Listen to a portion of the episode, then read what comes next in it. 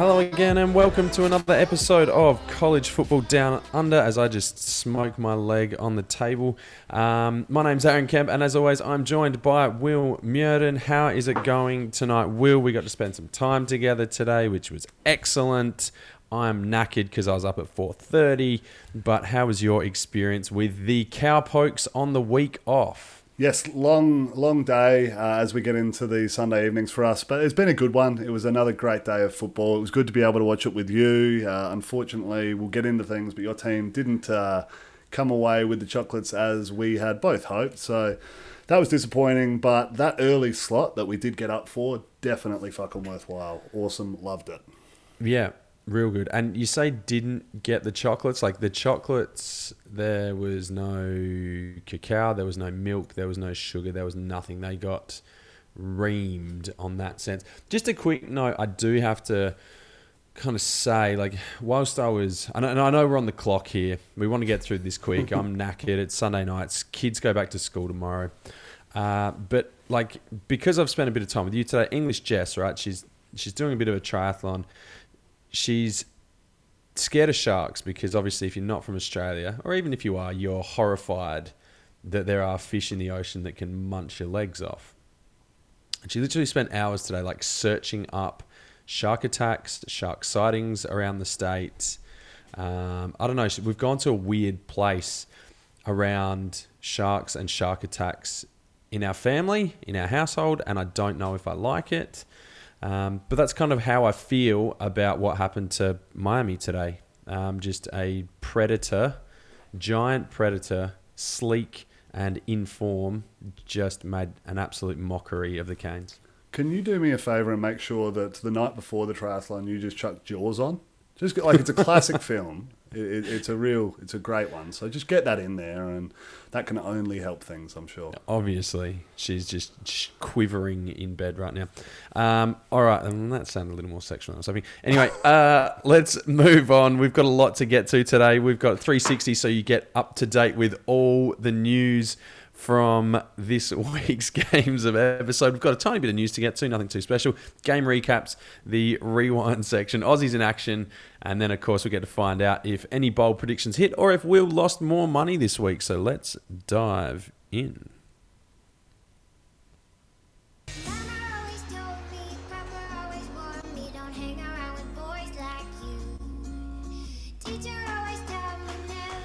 All right, so more chaos in college football, Will, and we liked it. Which one did you enjoy the most? I think, as I mentioned in the lead off, there was the three early games where there was a half hour as they were all coming to a conclusion, and I think that probably ended up being like an hour with the uh, four overtimes we got in the Red River rivalry.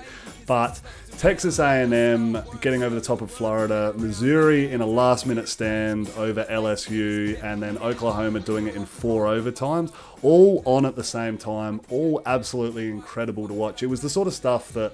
I mean, you and I are both giggling about at like six o'clock in the morning or whenever it is, just like enjoying every play, kind of texting each other as it all breaks down. It, it was really, really good fun to watch. So, those three there, for me, absolute highlight. Really loved it. Really, really enjoyed it. Awesome. Uh, in this weekend's game of footballs, you had to get turnovers because outside of two teams, which we'll get to in a second, the two that the two powers that look really comfortable, no one played any defense. Even you know we talk about the SEC and we've spoken about them being vaunted in their defensive stuff, but they were no good today. The two teams that did, Georgia and Clemson, looked really really comfortable. Um, almost on both sides of the ball, but had runaway victories and looked like the ones in control of both the ACC and certainly the SEC East. Yeah, I mean, definitely. They, they were both super impressive uh, and put their case forward to be both number one and two. Uh, and, and we're going to see Georgia, Alabama this coming weekend. So it's going to be a short lived debate around who deserves that number two spot between Georgia and Alabama. But they both looked exceptional on both sides of the ball. So that's really good for them. Uh, and then on the Alabama game uh, and their lack of defense, that's probably something that they would be a little bit concerned about. But on the flip side of that, Lane Kiffin's got it going on at Ole Miss. I mean, he, he's come up short in a couple of instances with the matchups against Ole Miss. Uh, sorry, Florida and Alabama, and he's come close, and, and he's probably overachieving what we both expected at this time uh, from the start of the year. So it's going to be fun to watch, and I'm really happy to see that injected into what is already a loaded SEC West. Uh, and a few other little bits and pieces, a few tidbits we've touched on most, but lots of up and downs as we run out of clock here. TCU can't score after being able to score last week. Neither can LSU, or they can't play defense at least, so they can put up points. They can't play defense. And the Big 12 as a whole, you cannot predict a game in that space. We will talk to all this in just a moment. But that is your 360 wrap of college football for week number six. All right, quick bit of news before we dive in some more detail. Baylor are on a hiatus due to the COVID. Um, and yeah, I, I, mean, I don't really have too much more on that. Is there anything else newsworthy? Um, they will be on leave until we find out how or why or otherwise. But Houston kicked off their season. Uh, that would be the only other notable team that probably played. But outside of that, I don't know. Yeah, they, they finally got it going. This Baylor one's a bit weird. I know they're coming up against Oklahoma State, scheduled for this coming Saturday, and at this stage, it's still going ahead. I'm not holding my breath. Uh, Baylor is on an indefinite pause of football activity at the moment, whatever that means. Okay, all right, let's get into some game recaps. We're going to start in the unpredictable Big 12. We had the Red River Showdown, Shootout. I keep saying Showdown. I think Shootout is the correct term. Are we staying with Shootout? I like Shootout. It, it, it's got to be Shootout. Okay, we're going Shootout. Okay, Oklahoma outlast Texas 53 to 48 um, that went to four overtime periods. Uh, I'll play you a little bit of something in a second, but we're going to hear the last three plays, which included a Spencer Rattler touchdown, a Spencer Rattler two point conversion, and then Sam Ehlinger burning the last chance for the Horns.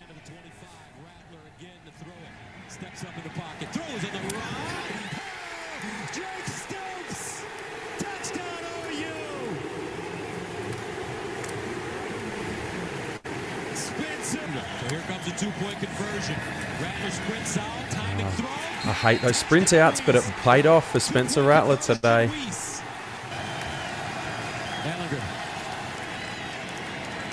Winds up.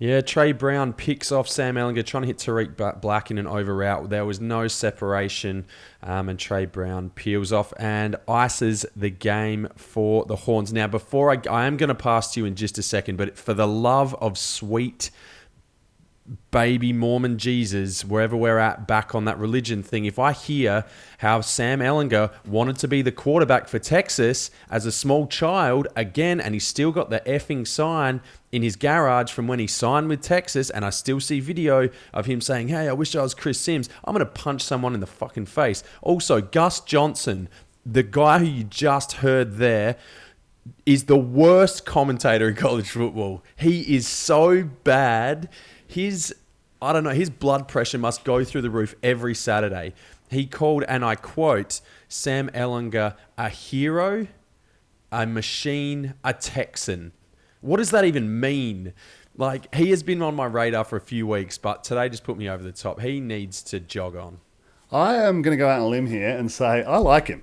I I enjoyed his call today. I thought the energy was there. it's always there. He gets excited yeah, on two yard run, which is brilliant, especially no, when it's it's, it's five a.m. for us, and oh. you're trying to manufacture something in my household. I felt the electricity coming through my TV set, so I was all for him in that call. I thought it was going for Texas the whole time, which I'm okay with, but like just come out and say it. Like he's like, "Oh, Sam's back in the game, Super Sam." Like they just rock hard for this dude.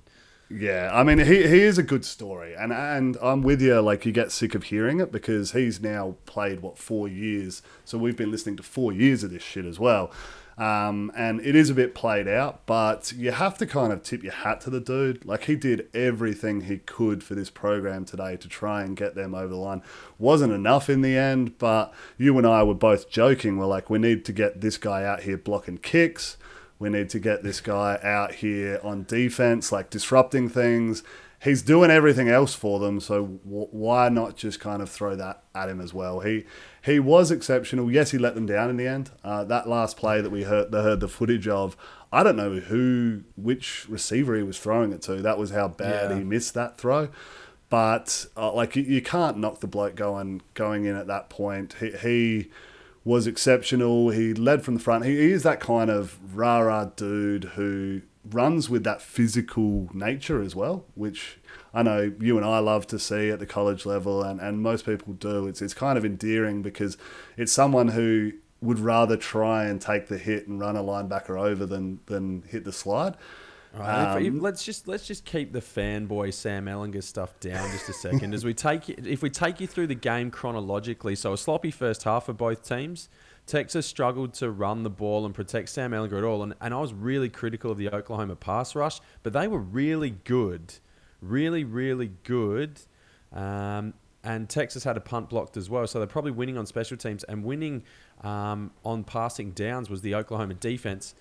I don't think, then and Oklahoma- but it, it wasn't just passing downs either. I think that that in run support as well, that D line did a really good job of containing them. Outside of Sam Ehlinger, who kind of had a few big runs, none of the other stable of running backs that they had were able to get out and get loose in this one. I think the Oklahoma D line for the first three and a half quarters were really a, a difference maker. Yeah, Christian Jones um, was getting destroyed on that Texas O line. We were talking about it. We're just like, man, they're getting beaten like a drum here. They, and they kept getting behind the sticks. And as good as Sam Ehlinger is, you're asking him to turn uh, a second and 17 into with a QB power on second down and try and get like 11 yards out of it and then throw on third and nine and hope that you know he can make a play like it was really really hard him to do that and and Spencer Rattler got hooked in the before halftime and then came back into the game and settled right down and, and had a really good third quarter as they pushed the lead out to 14 points and then held that lead until under 7 minutes to go and then things started to get a. This is when crazy kicked in. Lincoln Riley calls a third down pass up by seven at this stage. So Texas have already got um, one touchdown back, but it left Sam Ehlinger a minute and change because that pass was incomplete. Um, and they then go and score with 14 seconds left. Which, if they'd taken the 30 seconds off by running the ball, the game would have been over at that point. I'm not going to kill Lincoln Riley for that. We know that this game is all about being aggressive on the offensive side, and if you can, if you can win the game, go and win it there. And he tried to do that. As it turned out, he gets away with it. But uh, Sam Ehlinger, one minute and change, marches from his own 16 and goes down and scores. Then we get to overtime, and things got even weirder as teams traded touchdowns and the first two overtime periods. Then Michael Dicker had a field goal attempt blocked, and I thought, well, this is curtains here, especially as Oklahoma moved the ball easily into field goal range. And then this Brkic, who they talked about, hasn't missed, like doesn't miss. His money shanks from 30 odd yards. And we continue until you hear Sp- Spencer Rattler ice it in the fourth overtime period. Yeah, I mean, hindsight is twenty twenty, so I'm not going to rag on Lincoln Riley for that call. Like that dude catches that pass, it's game over. Uh, there, it, it, it's a tough one. Yes, the the percentages probably say run the ball, but I like the call in being aggressive and backing in your playmakers to get it done, especially when things are starting to roll at that point. Second half, it, it was starting to open up a little bit more, so.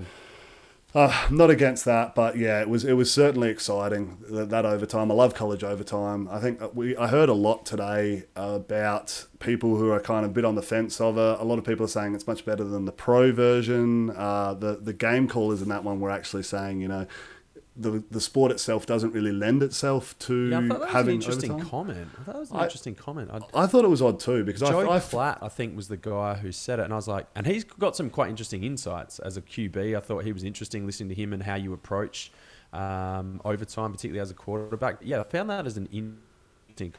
Absolutely. I, I, take on it, but yeah, good pickup by you.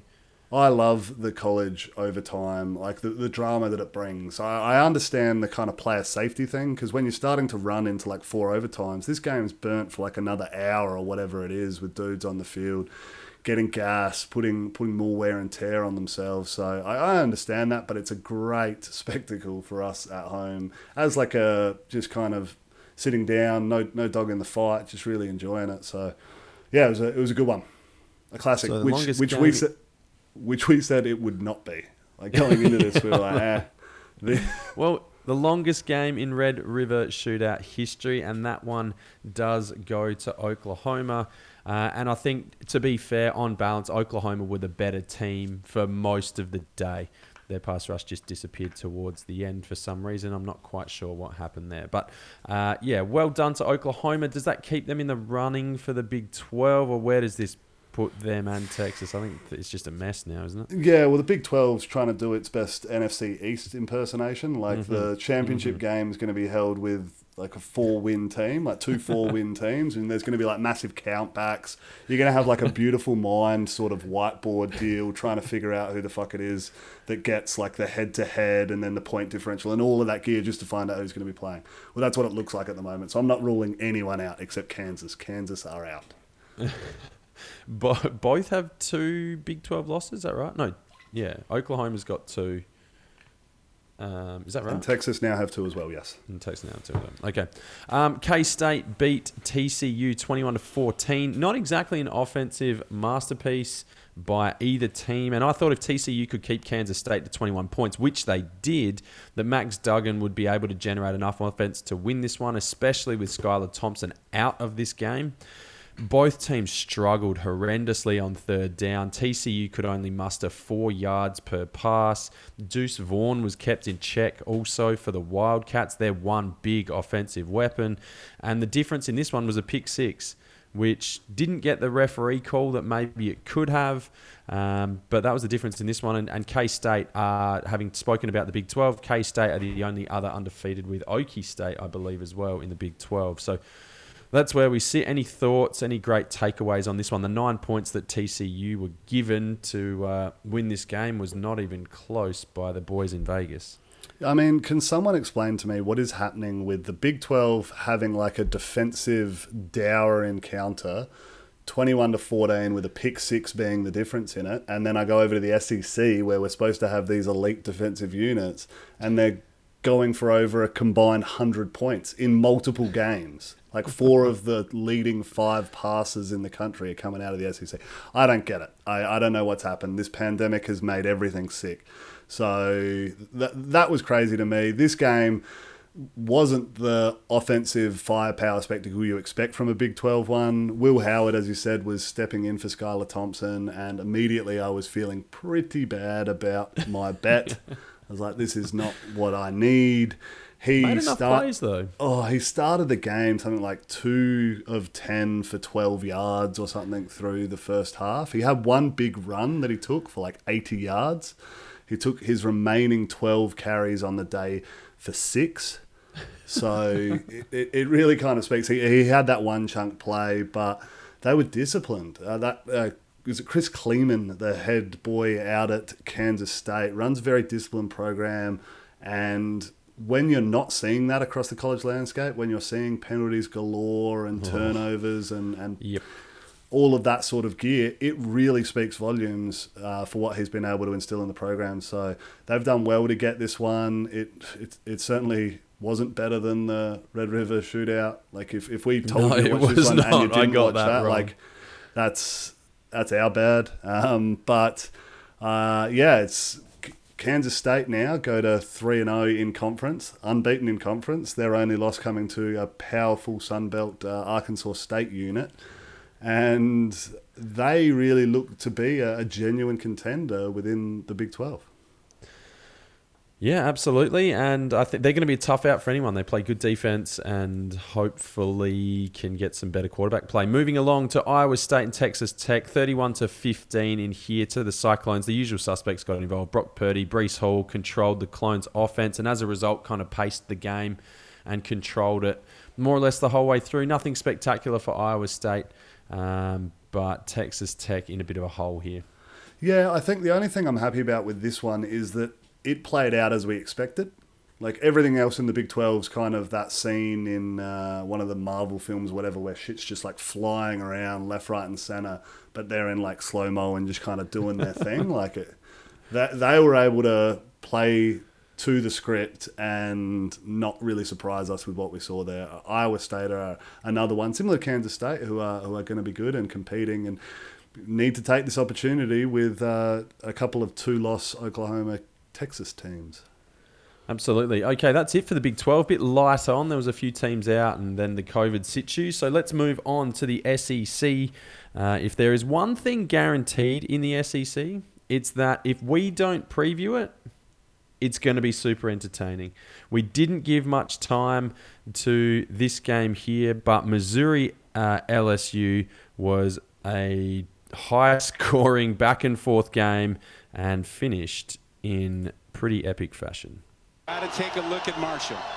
Brennan's going to roll right, looking in that direction, throws right, and it's knocked away. Incomplete. Amazing. That was the fourth down play, their fourth attempt the LSU offense had inside their own one yard line to finish the game. Uh, the, we will get to that in a second, but this one was tight the whole way 12 lead changes in this game between these two teams. Apparently, if you're unsure whether your offense can get going, just go and play LSU because Missouri went for nearly 600 yards, 50% on third downs. They turned it over three times, but um, Connor Bazelak had over 400 yards passing, four touchdowns, and this is from an offense that I thought was pretty bad. They haven't shown anything particularly sparky over the first few weeks, and, and then they just came out and turned it on against what are supposed to be, you know, an absolutely, certainly from a recruiting standpoint, an elite, uh, I guess, talent in terms of that LSU defense. But let's start with that goal line stand to close out the game for Missouri.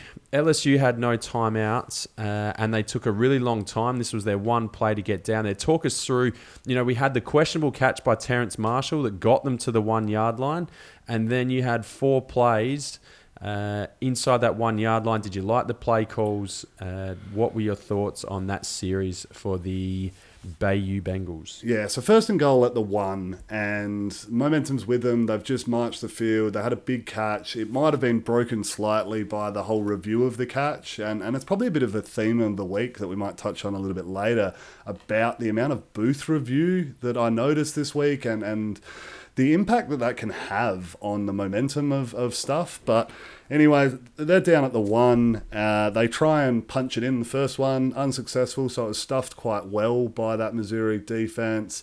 They kind of then go in some weird hurry up, let's get back up to the line, not and run the same play, and then run the exact same thing and get the same result. And and that was a bit odd. So after that, I believe they took a timeout. Yeah. So that then puts them at third and goal. At they might even be like one and a half now. They might have been yeah. kicked back, and this is where you uh, you and I are talking. What do you do here? At this point, they're out of timeouts. So if they were to run it and be unsuccessful, that last play becomes incredibly dicey to be even be able to get it off. So it becomes much more of a pass look there.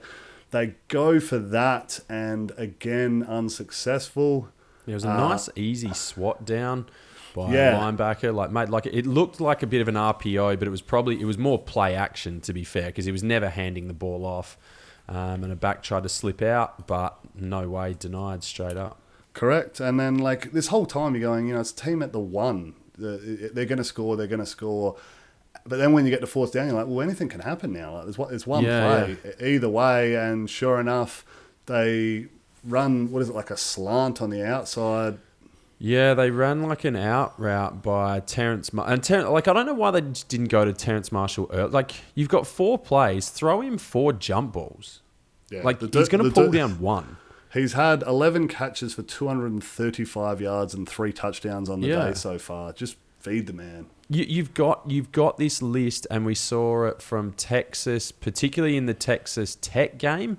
And I remember West Virginia running it. They load one side, they empty the box, and, and it's a three read progression. I'm not saying you run that play, but you've got your, you know, short yardage, goal to go, best plays that you've got, and, and you wait. I know you want to punch it in, but why wait that long to to get your num your best receiver and probably the best player on the field a look there. I just didn't really understand the play call. Yeah, I, I don't know.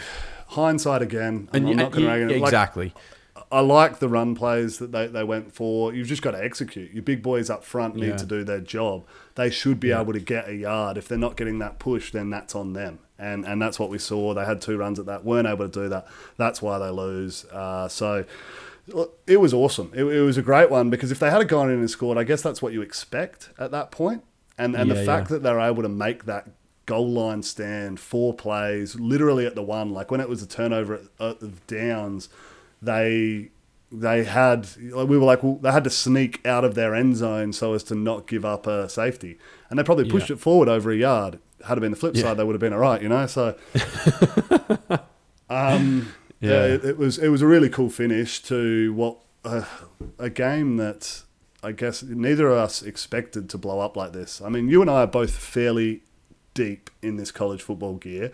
I have no fucking idea who Connor Bazelak is. Like I'd never heard that name before in my life, and he's come in against the reigning national champions. I'll call them that. They're obviously not anywhere near the caliber that they were last year, but I'm going to call them that.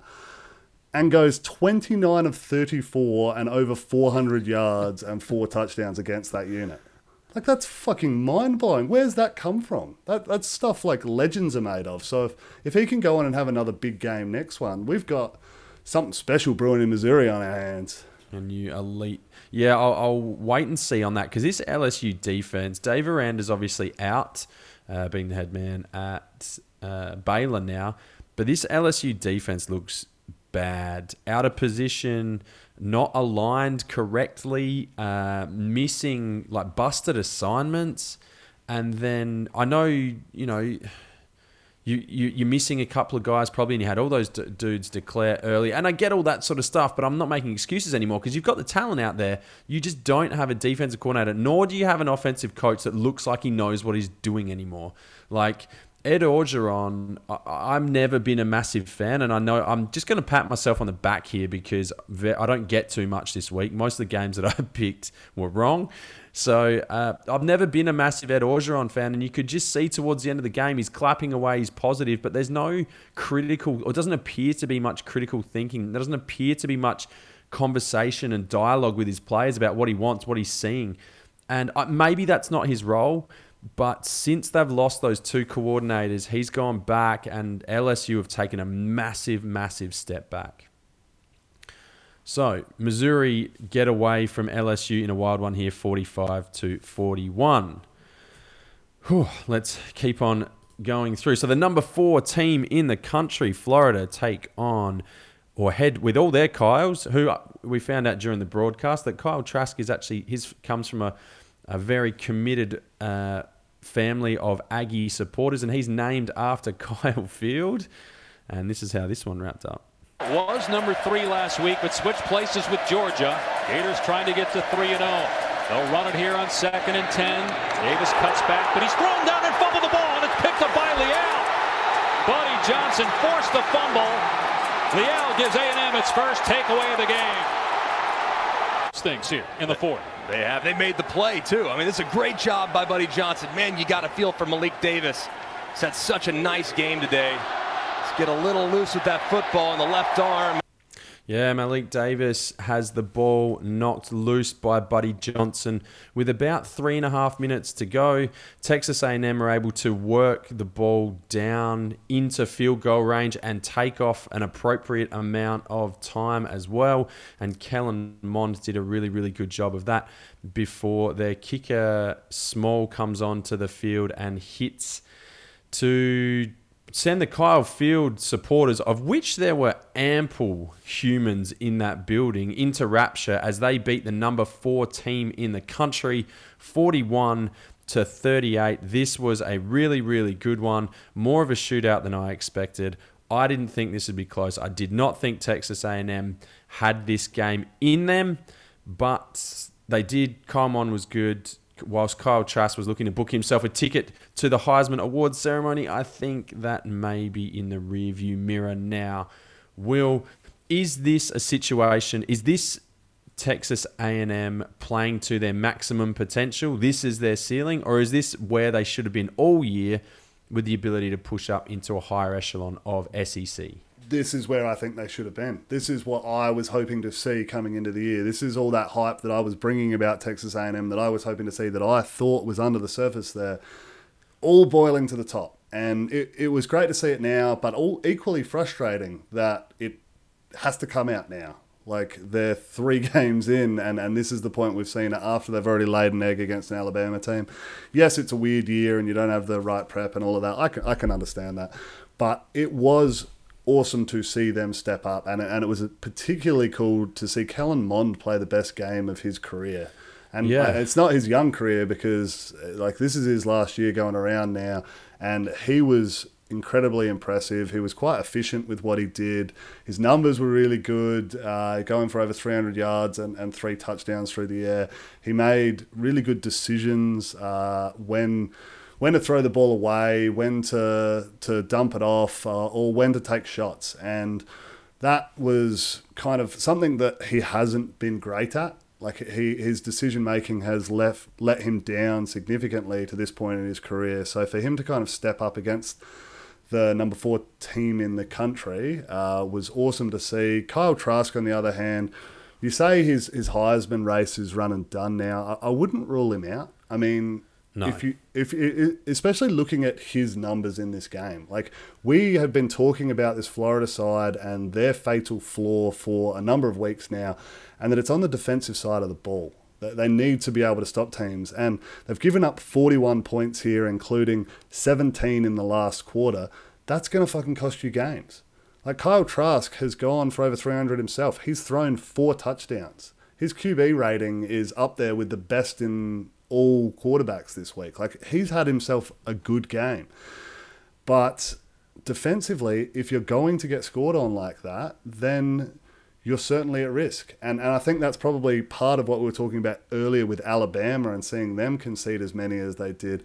That's a, a real concern for uh, these sorts of sides, and it's going to give you issues. So, Florida would be super disappointed with that, um, and and especially losing that fumble at the end there is just the killer. It, it's real Big 12 defense of old. Like I, I keep saying this, but it's like you just give up points, but you just kind of rather than form tackling, you try and rip the ball out every time because get if you, turnover. exactly right. If you, you jump routes, yeah, you're going to get burnt, but if you can make the pick, then that's a stop straight away, and you're looking okay. That's what it seems to be in the SEC at the moment. Like Yeah. it, it's it's it's crazy. coming back to that Florida defense, I think their pass rush was really bad. And Kellen Mond, for the I've been very critical of Kellen Mond, particularly around his desire to get out of the pocket quickly. He's an athletic dude, and you often see this from young guys. Uh, is when their first read is covered or first two reads are covered, then they're out because they just start feeling that heat. He had confidence to just sit back in that pocket, and he took that extra time. He actually looked like a quarterback looking to pass the football rather than a running back who passes a little bit, which is what he has been in the past. So I was really impressed with just his po- pocket poise, which I hadn't seen from him, and that's always something that I, I has turned me away from Texas A&M. Uh, and you say Florida should be disappointed, but this loss probably has been coming for a couple of weeks almost. Yeah, they looked fantastic early, but it was driven, like you said, by that offense. Uh, Ole Miss, they gave up some yards and some points. I didn't think Texas A&M would be the team to be able to do it. I still think that they are limited, and I think that is the best they have to offer. They're not. I don't think Florida is the fourth best team in the country, but Texas A&M certainly aren't either. I don't even know if I believe that they're a, they're probably 10, 11, 12, so 10 to 15 for me. I just don't believe that they're a top 10 team. And they need everything to go right. And today it did. Outside of Isaiah Spiller putting the ball on the carpet at a critical point um, in the second half as well, like they th- that is as good as they get. Um, and I, I don't think they're going to really do too much. They're going to beat the teams they should beat, but I think they've they've fired their shot this year. I see a world where we finish the season with both of those teams ranked in the top 10. Or, or at the very least, in my eyes, I think both of Yeah, those I teams deserve to be in the top 10. Yeah, I mean, there's more questions around Florida now than A&M. I mean, um, that's probably an obvious statement, but Florida now, we've seen this back-to-back weeks not being able to get this pass rush right, this defensive backfield, which has historically been so good with all their good DBs, um, is just not there and they're not sticky. And they get, got beaten on some big 50 50 balls today. And that just hasn't happened in the past for Florida. They've controlled things up front and controlled things on the back end as well. So, Florida in a little bit of trouble here, more trouble than you would expect from a number four team. Uh, as we continue in the SEC, Alabama edge away from Ole Miss in again what you've said is a fantastically entertaining game, 63 to 48. I think that score line, I mean, it was blown out a little bit late in the piece. Uh, but Lane Kiffin and Ole Miss to me are not, I don't want to say a sleeping giant because I don't know how sleeping they are. And I think people will be aware of Lane Kiffin and the fact that they believe he's a good coach. He's certainly a good recruiter. And the Ole Miss uh, faithful will be supporting him to all ends. Mac Jones was incredibly efficient today 28 of 32 for 417 yards, two touchdowns. And Najee Harris, who has to get probably a sticker later in the episode, over 200 yards, five TDs is absolutely bananas. Um, and, you know, Alabama's offense did everything they needed to do. The storyline, as we've kind of said it, because I was keeping a closer eye on the Clemson Miami game, but the storyline is Alabama's defense. What is it? Is it a positional thing? Is it a structural thing? Is it a scheme thing? Uh, where did they get caught out in this one?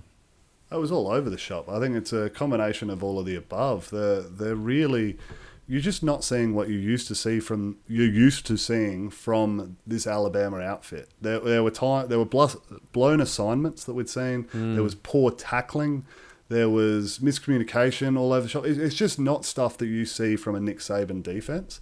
So to see uh, Ole Miss come in there, and, and obviously Lane Kiffin has an intricate understanding of the inside of that Alabama program, how they prepare for games, what's going through Nick Saban's mind in order to come up against him. And he's able to use that to his advantage. Like he knows the sorts of things. And like a, a lot of what we like about this sport is that it's a game of chess with, with human pieces. And he has uh, an intimate knowledge of his opponent's strategies in that chess match. He's been in that war room with him. So I, I think that is kind of a, an interesting edge that in, in this one seemed to enable him to kind of do some do some interesting stuff and and really uh, put together a, a, few drives that were able to exploit some of the, the things that perhaps Alabama aren't aren't expecting or aren't built very well for. Well, they had a lot of success going unbalanced, and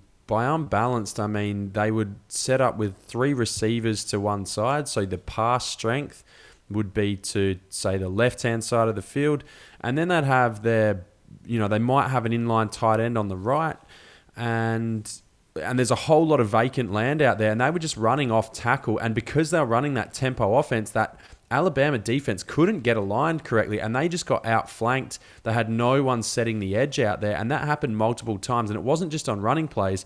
Uh, we saw it on a fourth and six as well, where they leaked that um, uh, running back out of the backfield on sort of a, a bit of a semi designed pick play, but it was really a one read running back uh, wheel route that got them that fourth and six late in the game. So I know we're talking Lane Kiffin here and it's all good, but they still conceded 63 points.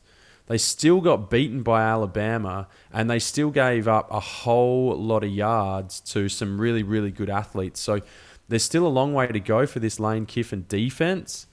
And maybe there's, you know, that's the talent gap. Maybe that talent gap is, you know, whatever that is, a 15 point margin if we're putting together some sort of mid-season like team of players we've enjoyed watching, I've got Matt, Matt Corral, right oh. up in there. He, yeah. He's he's awesome, and he was awesome again today against this defense. Like he was the architect of a lot of this uh, that we see from him. He he just has that it factor that you want to see from a quarterback who's willing to get after it with his legs and then also let it loose and then back it up. Like there's some people who, who kind of do that and it, it all goes to water on them and then they turn to shit. He just he is a baller. He's a definition of a baller. But he's not out there chirping away either. He's just getting it done and working really. I've got a lot of time for him. He, to me, like he Matt Corral is what Kellen Mond is to you. I think. I think that's where we're at. I think. I'm really enjoying watching him play, and I'm going to really enjoy watching Ole Miss over the next few weeks. But again, Alabama still win here, and they'll get things tidied up. I've got no doubt about that because Nick Saban is a defensive guy. He hates it when his defense go it, and they'll know about it this week. Lastly, I will say one quick point, um, and that is around that Nick Saban suggested. I don't know if he actually accused, but suggested that um, Ole Miss was stealing defensive signs. And I was like, ooh, got that one off your mate Bill Belichick, did you? um, but yeah, apparently stealing signals. So we'll see how that plays out over the next few days. I expect some good tweets from uh, from Lane Kiffin on the back of this. Almost. All right, let's keep on moving. Uh, Auburn 30 dodge a huge, gigantic Mario sized bullet against Arkansas. They get through that one 30 to 28. But the play of this game has to be this bloody Joe Nix like backwards pass, fumble, attempted spike, whatever it was. Who dropped the ball worse on this one, Bo Nix or the replay official? Oh, they're hand in hand, equally as terrible as each other. There, Arkansas have been straight robbed of a of a victory here. If if you look at the play, uh, it's incredible, and it's one of those ones where I think they got it wrong because they just hadn't seen it before. It's the sort of shit that happens so rarely that you can kind of understand that they get it wrong until you're like, actually, no, these guys get paid for this. That's their job. Get it fucking right. and the the play in question here was uh, a last second uh, spike of the ball. So Auburn were marching the ball down, uh, a down by one point within field goal range. Uh, no timeouts left, so they had to clock the ball. Uh, under center, ball gets snapped. There's a fumble on the exchange, so the ball's actually spilt out and live at this point. Bo Nix picks it up off the deck, turns backwards, and then proceeds to clock the ball. At which point he's thrown the ball backwards. So it, it's a live ball as soon as the ball's been fumbled. He's then thrown it backwards, which is essentially a lateral or throwing, fumbling the ball backwards. So it's a live ball. And one of the Arkansas players makes a heads up play and gets on top of it. Obviously, it's been blown dead earlier than it should have. So after he's thrown it into the deck on the field, they've blown it dead. So at, at any point there, whenever they've done that, it's tough to then go and give the ball to the other team because we're all taught as soon as a whistle go, like you play to the whistle. Yeah. And if you then start kind of giving things out above and beyond after the whistle's been played, then the the line starts to get really blurred there. So that's the only thing that I can kind of kind of understand on this one. But outside of that, these guys should know what they're doing there. That should have been allowed to play out. Arkansas should have won this football game. I mean, it's just one of these things where you. I mean, I find clocking the ball spiking the ball an odd rule in and of itself. I know it's a. But to me, you've got to actually run a play and, and throw the ball and maybe throw it out of bounds. I don't know what you do, but like it's intentional grounding. It's definitely intentional grounding. That's what you're doing. You're burning the ball to stop the clock. And I know it's there for that reason. But then when you fumble that exchange, apparently your right to then clock the ball is gone, null and void. And I had no idea that that was even the case, but that is true. And from there, it should have been a fumble, like you said. And Bill LeMonnier, who was on the call, um, who's the officials expert, and you know he's got all these commendations from you know whoever NFL officials and Anyway, um, he said that yeah, it was a backwards pass, therefore a fumble, therefore a live ball. Um, he got done for intentional grounding on the play, I think, didn't he? Yes, in the Um, end. So loss of down, 10 second runoff, but there was enough time there that that didn't cost them the game. And then they went and kicked the field goal. So, yeah, I think Sam Pittman will have some questions for the uh, SEC officials in that one. All right, let's keep on trucking. Georgia distanced themselves from Tennessee. Actually, I've got, I've got to take one more cheap shot at Auburn here. So, Joe Nix, sort your shit out. Georgia distanced themselves from Tennessee 44 to 21. Tennessee were up at half time in this one. Uh, they didn't score after half time, but how did Georgia get away from the Vols here, Will? really turning themselves into a bit of a second half operator here, Georgia. Um, It was as it was a tight matchup up until the half. Uh, Tennessee, however, were playing lights out that first half. I know you you and I were talking about this and. We, you were kind of saying, what's what's going on with Tennessee? Is this a game here? And they they can't keep this up. Like the, the plays that they were running, the passes that Jarrett Guarantano was making, and then the the catches that on the, the flip side of that to, to score these touchdowns were really, really good. Uh, I think it was Josh Palmer, the receiver for Tennessee. It, it was elite playmaking, and there's only so much of that you can rely on to be able to run with a team. Like Georgia seemed to be not going through the motions, but doing their thing, like these good teams do, like your Clemson, like your Alabama, that are kind of almost machine-like in how they move the ball down the field. Where Tennessee felt like they were more kind of taking their shots and they were coming off, and that was cool. But when you're only up by three points at the half, it, it, that's not going to get it done for you, and it, it proved to be the case. Georgia then just continued to roll. I was impressed with uh, Stetson Bennett, uh, who continues to kind of really overachieve on almost everyone's expectations, I suppose. Uh, he, he was not supposed to be the guy at Georgia, but whilst his numbers weren't elite, and we're kind of getting used to seeing this from Georgia quarterbacks, he he was very good at executing what he needed to do, and and he made a couple of really big plays. He didn't turn the ball over. Uh, and then after that, they're able to lean on Zamir White and a number of other running backs that they've got there to just kind of grind this Tennessee team down uh, and get the win in the second half. And, and this is a team who was missing one of their starting defensive linemen with one of the worst targeting calls. not not as in like it's a bad targeted call, shouldn't have been called. Bad targeting call is what the fuck are you doing, mate? Like take three steps after he's got rid of the ball and then give him a headbutt with your helmet to his helmet. What? Were you getting bored or something? Like this was two minutes into the game, and he's like, "Actually, I'm not feeling it today. I'm just going to go take a seat. I'm just going to go headbutt the quarterback." It was just dumb. Um, so too much pre-workout perhaps before the game had him really amped up. But that kills you. Like you, you are a key, Yeah. you're a starting defensive lineman for your unit. Now they're down a rotation, and, and that's the sort of shit that kind of grinds you down in the second half against a team like Georgia. Yep. South Carolina beat Vin Vandy, and I said Vindy Vandy forty-one to seven. Mississippi State are done here after beating LSU. They go down to Kentucky twenty-four to two. So they get a safety. That's the only score they put on the board. Zero touchdowns, six interceptions for the Bulldogs. Not a good look for the air raid. And Kentucky's defense and run game got this one done again. If I do not see a headline somewhere on the internet of the air raid is grounded, then I will eat my hat. like it, it's it's low. hang- It's got to be out there. I'm certain Yeah, of that it. is low hanging fruit. Um, yeah, I mean, I don't, know where you go from here with, and then um, Mike Leach came out and said that they need to purge the locker room of the malcontent or something, and I was like, oh god, now he's dumping it on the players, which he's got a history of doing as well.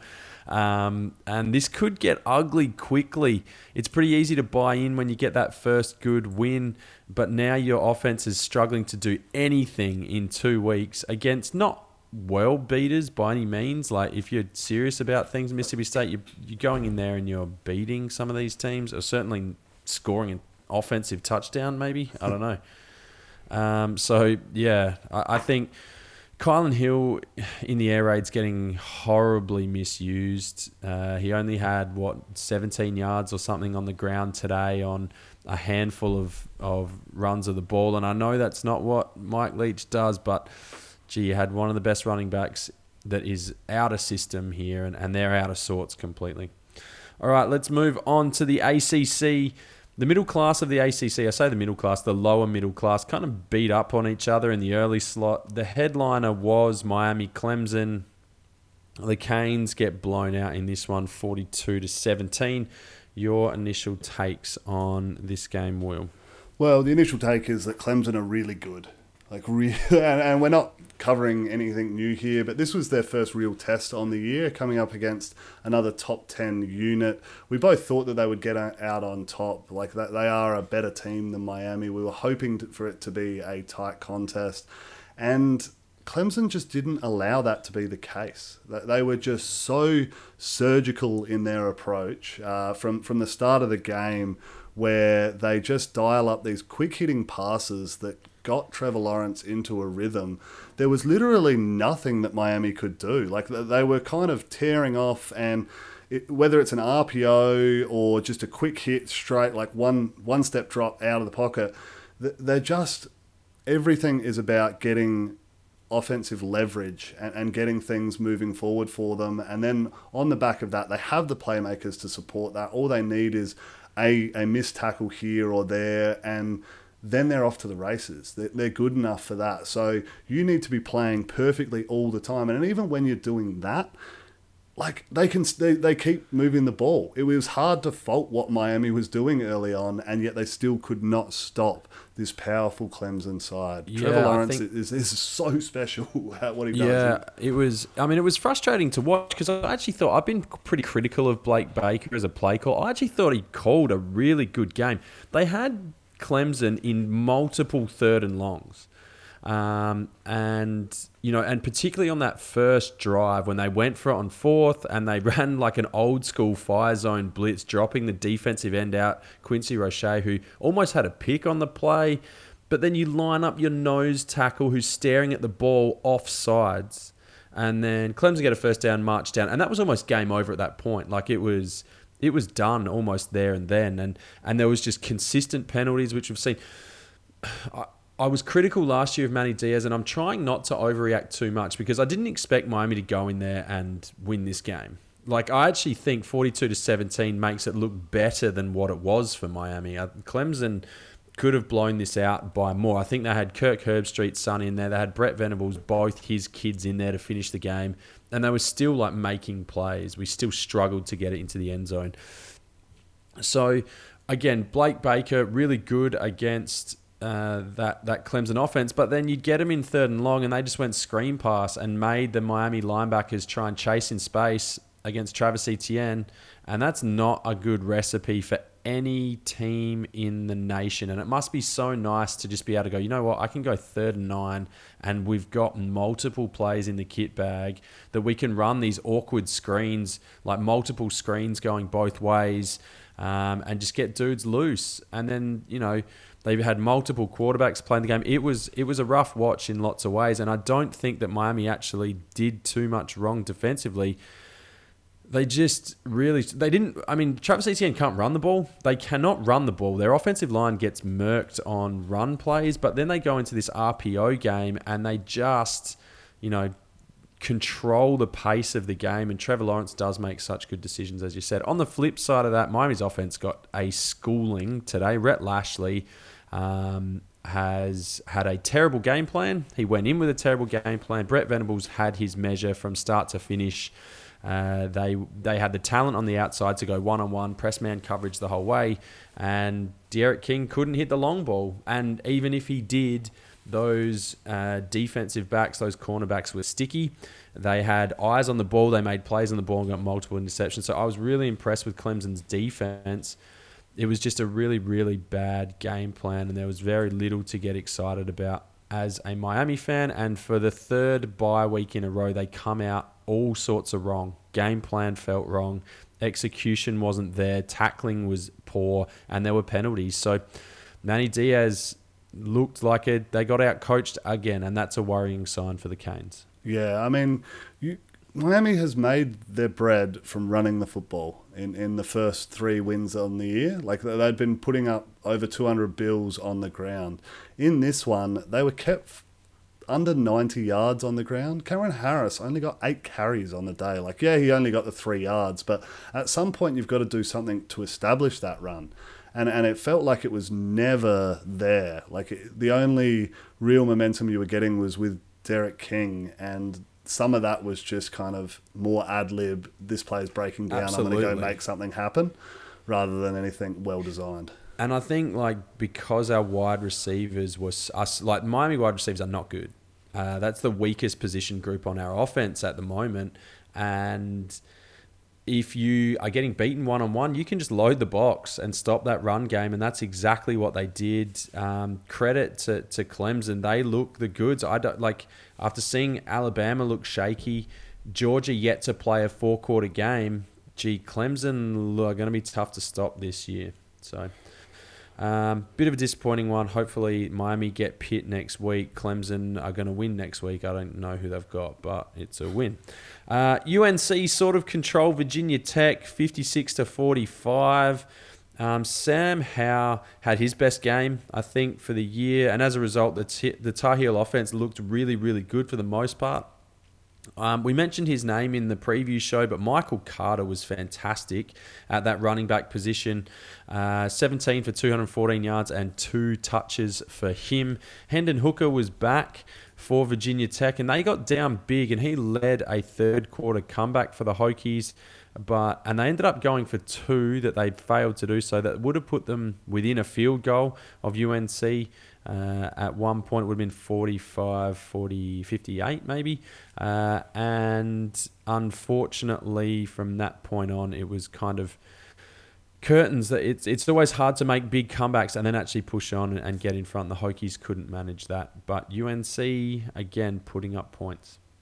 Yep, they were impressive, probably more impressive than I've seen from them so far this year. They, they, they went large offensively on the back, like the, the two running backs ran wild and that that's uh, been a storyline for a little while for this team. So I probably need to start paying them a little bit more respect on the back of this one. Uh, and Virginia Tech can hold their heads high. Like they fought back in this one. It would have been easy for them to just get absolutely pantsed and, and blown out, but they did fought, fight back. They they did make a match of it, but um, not good enough in the end.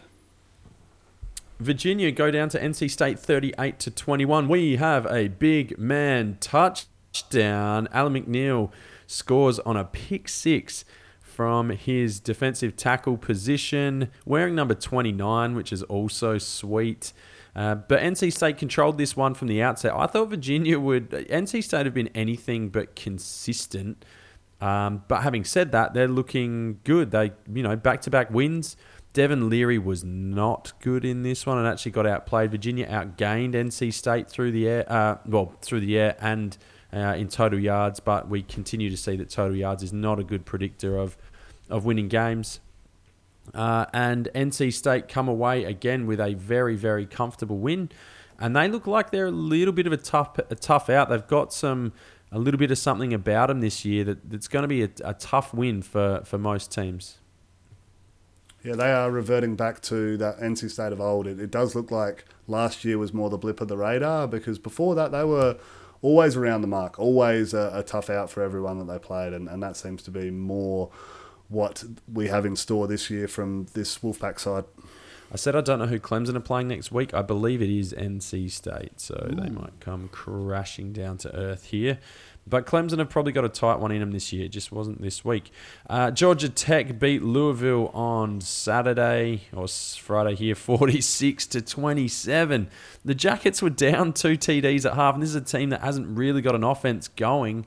Um, but they're now two and one in the ACC, and I do not have a read on this team. They beat Florida State ugly, and now they go and take make the most of a fumble-prone uh, Louisville team and score big and win. Louisville, on the other hand, who were my preseason kind of keep an eye out for them, are 0 4 in conference. Uh, sorry, 0 3 in conference, but they head to South Bend next week. Are looking at 0 4 in conference for a team that was supposed to be, you know, a, a top 15, maybe top 20 ranked team at the end of the year. One final thing, I know you've got some stuff to add on this one, but they have outgained both of their out of three of their conference games so far, they have outgained their opponents in two of those. Miami and Georgia Tech, they just can't put enough points on the board or making errors, turnovers, blowing assignments. Uh, it's been a rough watch for Louisville. Yeah, I've got nothing to add on that one. and some money on it. Pitt fall to BC. This was a really entertaining game as well. Zay Flowers went off for Boston College, hauling in six for 162 and three touches. But the story of this game has to be the kicking. Special teams, guys. So Pitt kicker Kessman, uh, he was 0 for 2 on field goals before hitting a 58 yarder to push the game to overtime, and then he missed the tying extra point in OT. And Pitt go down to Boston College, who are providing lots of entertainment throughout the year.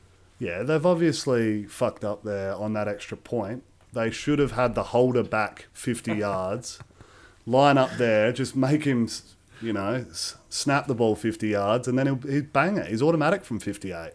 Fucking anyone can kick it from straight in front. Get him out deep, and that's where he's money. Unbelievable. Uh, Duke 38 beat Syracuse 24, and I, I don't gamble on Duke because when you watch games like this, you're like, yeah, Duke are pretty solid. They will get smoked next week. But Chase Brice was better again. Duke get the win. Uh, in the late game, Florida State had the lead early against Notre Dame, but the Irish pulled away in the second quarter and eventually run out winners 42 to 26. Anything on those, Will? No, the ACC is kind of like the middle of the Big 12 as well. Just a lot of carnage in there. Yeah, destruction derby style.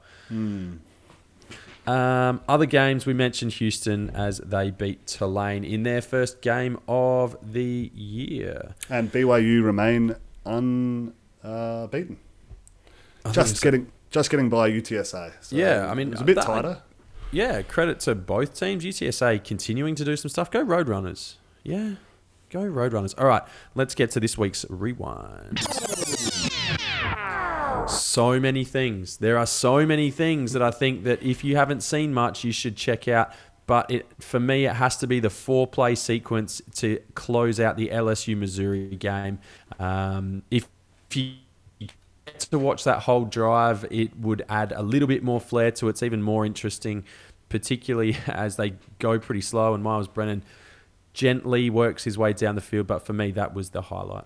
Yeah, that was a cracker. Uh, I'm always a sucker for a big man touchdown. So my play is that NC State D lineman wearing whatever it was, 29. He's, he's he was Yeah. practically a DB with his gazelle-like uh, maneuverability out there. He, he literally made a, like a play on the ball. It got thrown, and it was, wasn't like a deflection that went up. Like he got after it, knocked it up, pulled it in, got around a tackle, walked in the end zone. What a play! Love it.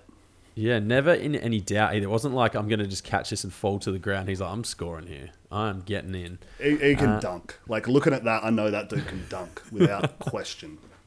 He's a big unit. All right, let's head into the Aussies in action. How did we go this week? Yeah, Will? another another awesome one. I'll, I'll try and fly through this because we are dragging the chain a little bit today. But Max Duffy was a good again today. He did give up the only two points uh, that were conceded on the day by the Wildcats. No fault of his own. Snap went 30 yards over his head and out the back of the end zone for a safety. Uh, but he had another eight punts at 44.9. Austin McNamara at uh, Texas Tech was good with six at 43.5. Ryan Bujcevski was good and probably getting more airtime than you want from your punter. So he had a couple of tackles on the day, which is never what you want. Uh, one Oh, of those gave away tackles 15 yarder as gave well. away the personal personal uh, foul for kind of gloating a little bit on the hit. Uh, don't be doing that. You- You're not going to be uh, awfully popular with the coaching staff on the back of that. But he did have a solid outing with seven at uh, 43. He had one Look- blocked as well. He did have, and that went in for a score. Ugh, ugh. He's not getting the player of the week, but hey, he's name brand recognition. Uh, Yeah, yeah. Lucas Dean at UTSA was 5 at 45.2. Alex Mastromanno had a 6 at 44, which is really good. And our player of the week actually was your boy out at Miami. Uh, Oh. You've got a good one there, Lou Hedley. Yeah. Top numbers, so seven punts. He was a busy boy because your offense was doing fuck all. Uh, but that was an average of 46 and a half. So he's been really good this year. He's genuinely put himself up there with the elite tier of punters at the college football level.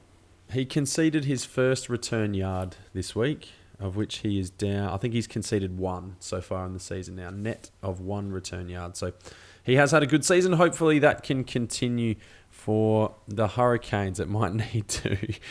Uh, any helmet stickers to dish out that we haven't already touched on? Yeah, I'll be quick. Uh, you did mention if Najee Harris uh, didn't get one. Obviously, he has to get one. If he didn't in this uh, segment, it would have less credibility than my on the punt segment. So I, I don't want to put that in jeopardy. Uh, he had five touchdowns on the day to go with his two bills, so that's awesome. Uh, Michael Carter was the other man at UNC to rush for over 200 yards and two touchdowns. So that's uh, an impressive effort. Uh, the the duel that we had with Missouri and LSU were, were awesome. Both guys going over 400 yards and four touchdowns. Myles Brennan and Connor Bazelak. So I, I think we're going to hear his name a bit moving forward. I've, I've just got a feeling he could be a player. So get it there. I'm also going to dish one out to every member of the Texas A&M offensive line. I think they had a really, really good game today, and, and that was hugely important for um, Kellen Mond and Isaiah Spiller. So Isaiah Spiller went for 174 yards and, and scored a couple of times, and Kellen Mond, as you said, had all the time in the world to, to do his thing. So all of those big boys enjoy a college football down under sticker for your helmet. There you go. All right, bold prediction time. This is good gear. So I'll let you kick us off because you were cl- probably closer than me, I think. But yeah. Yeah, the SEC refs not only screwed Arkansas, but they screwed me and my my bold prediction bid. So I had uh, one of either Georgia or Florida to lose. So we obviously saw that with Florida going down, and then I had two of uh, Alabama, LSU, and Auburn going down. So we saw LSU lose. Alabama were kind of in a bit of a dogfight. Uh, and then Auburn fucking very well should have lost. So I, I don't get to take home the points this week, but I was certainly on the money with the right sort of prediction in that the SEC is not exempt from all the chaos that we're seeing. All right, and I had I had two. I kind of had that bold prediction that some uh, some ranked would lose. So I had UNC to lose. They didn't. Of all the upsets, I didn't pick the right ones. I had Auburn to lose. They didn't. I had. I steered away from the Florida game. I was like, nah, don't want to bar that one. I had Clemson, I think, in there. Not that I thought they would. Um, but either way, that one missed. The only the, the other one, my main one that I had was Spencer Rattler would get hooked after throwing um, or turning the ball over, which did happen, or they were going to talk about Tanner Mordecai or something. So that actually did happen. So I was like, yes, tick, part one. And when I was putting this bold prediction together, I was like, oh, I think Texas are going to win. So I'm going to say he'll go back in, lead a, um, a final drive, and turn the ball over. But I was also chucking up the idea of leading the team to a victory. I went with the turnover one because I thought it would be rarer, but it's clear that we saw him grow up today and he didn't do part two for me. He took care of the ball, he had good ball placement, made good decisions, looked calm and collected. And unfortunately, for most haters of Oklahoma, and also for my bold prediction, that means that they look like they've got a pretty good one as he's settled into his um, fledgling uh, campaign as a, as an Oklahoma Sooner quarterback. Yeah, and we were both close. We were both close, which is nice. That never happens. Uh, okay, let's go on the punt wheel. Uh, uh, this button is going to get plenty of work out this year, I think. Yep. uh, wow. So another week where I have gone after a sure thing and then also pick an upset. Another week where I've picked the upset. Get around me. I think I'm four for four for, from four on my upsets. Uh, like uh, at the just to win the the money line there. So that's uh, good effort. I had Kansas State to beat TCU. I knew you were skeptical on that. I figured it was going to be a line ball game. It was going to be a bit weird, and that's what it turned out to be. Like that pick six could have been the other team, like the way that game went. So I was on the right side of it, but I think there was a nine point line, which was way too much. So we made some good money on that. We got five and a half units uh, on that one, which is good. Unfortunately, I did have nine units on. A Louisville team that I was certain could not lose. Uh, I was not aware that they could not hold on to the football. Uh, I like I was comfortable going into the half, two scores up. They were they were cruising, wasn't a problem. Georgia Tech were Georgia Tech, terrible. And then I went out, and maybe this is my fault. I went out. I, I was down at the shopping centre here in Adelaide, and I'm trying to watch on my phone. I had the horse racing going on as well because I'm a degenerate. And all of a sudden, things start to turn. I get myself into DJs, come out, and they're bloody three scores down. All of a sudden, it's game over. What what is going on? So that one cost me nine units. Uh, so a, a weekly total of negative three point six for those playing along at home. Uh, so we are now back down to negative 12.6 on the year. Tough sledding, mate. Uh, interesting. So you've picked the upset correctly four times. Have you picked? How often have you picked the sure thing correctly? Well, to be there, I picked Baylor against Houston when their game got called off, so I didn't get that one wrong. Yeah. so every other one you've got wrong. Ev- Every other one has been not correct. That is actually hard. That's impossible to do, clearly. Um, but you've managed. So that's pretty much the story of your gambling situation. Now, I haven't had a look at week seven games. I assume they're going to be entertaining. You mentioned the Georgia Alabama game. So we're going to hit that in our week seven preview. Gee, it's week seven already. Um, but please make sure you do hit us up on Twitter, on, on Instagram, and on Facebook as well at CFB Down Under. Um, starting to get this ball rolling as a few other sports die off. We wish luck to the Tampa Bay Rays in their championship run against the Astros starting tomorrow. So you're a big you're a big Blake Snell fan up on the mound, aren't you? I don't know what these words are that are coming out of your mouth. Okay. Um, well, it was a tough watching Tom Brady lose and not have any idea how many downs are in a football game. Watching Miami get creamed. I need something to come good for me here. I did appreciate the lunch today, mate. Thanks for the pizza. That was good. No worries. Uh, well, that brings us to the end of this week five, week six recap. Uh, thank you very much for joining us. On behalf of that guy over there and for myself, I will thank you again. Uh, and my name's Aaron. That's Will, and we will see you next time. Slow on the outtake.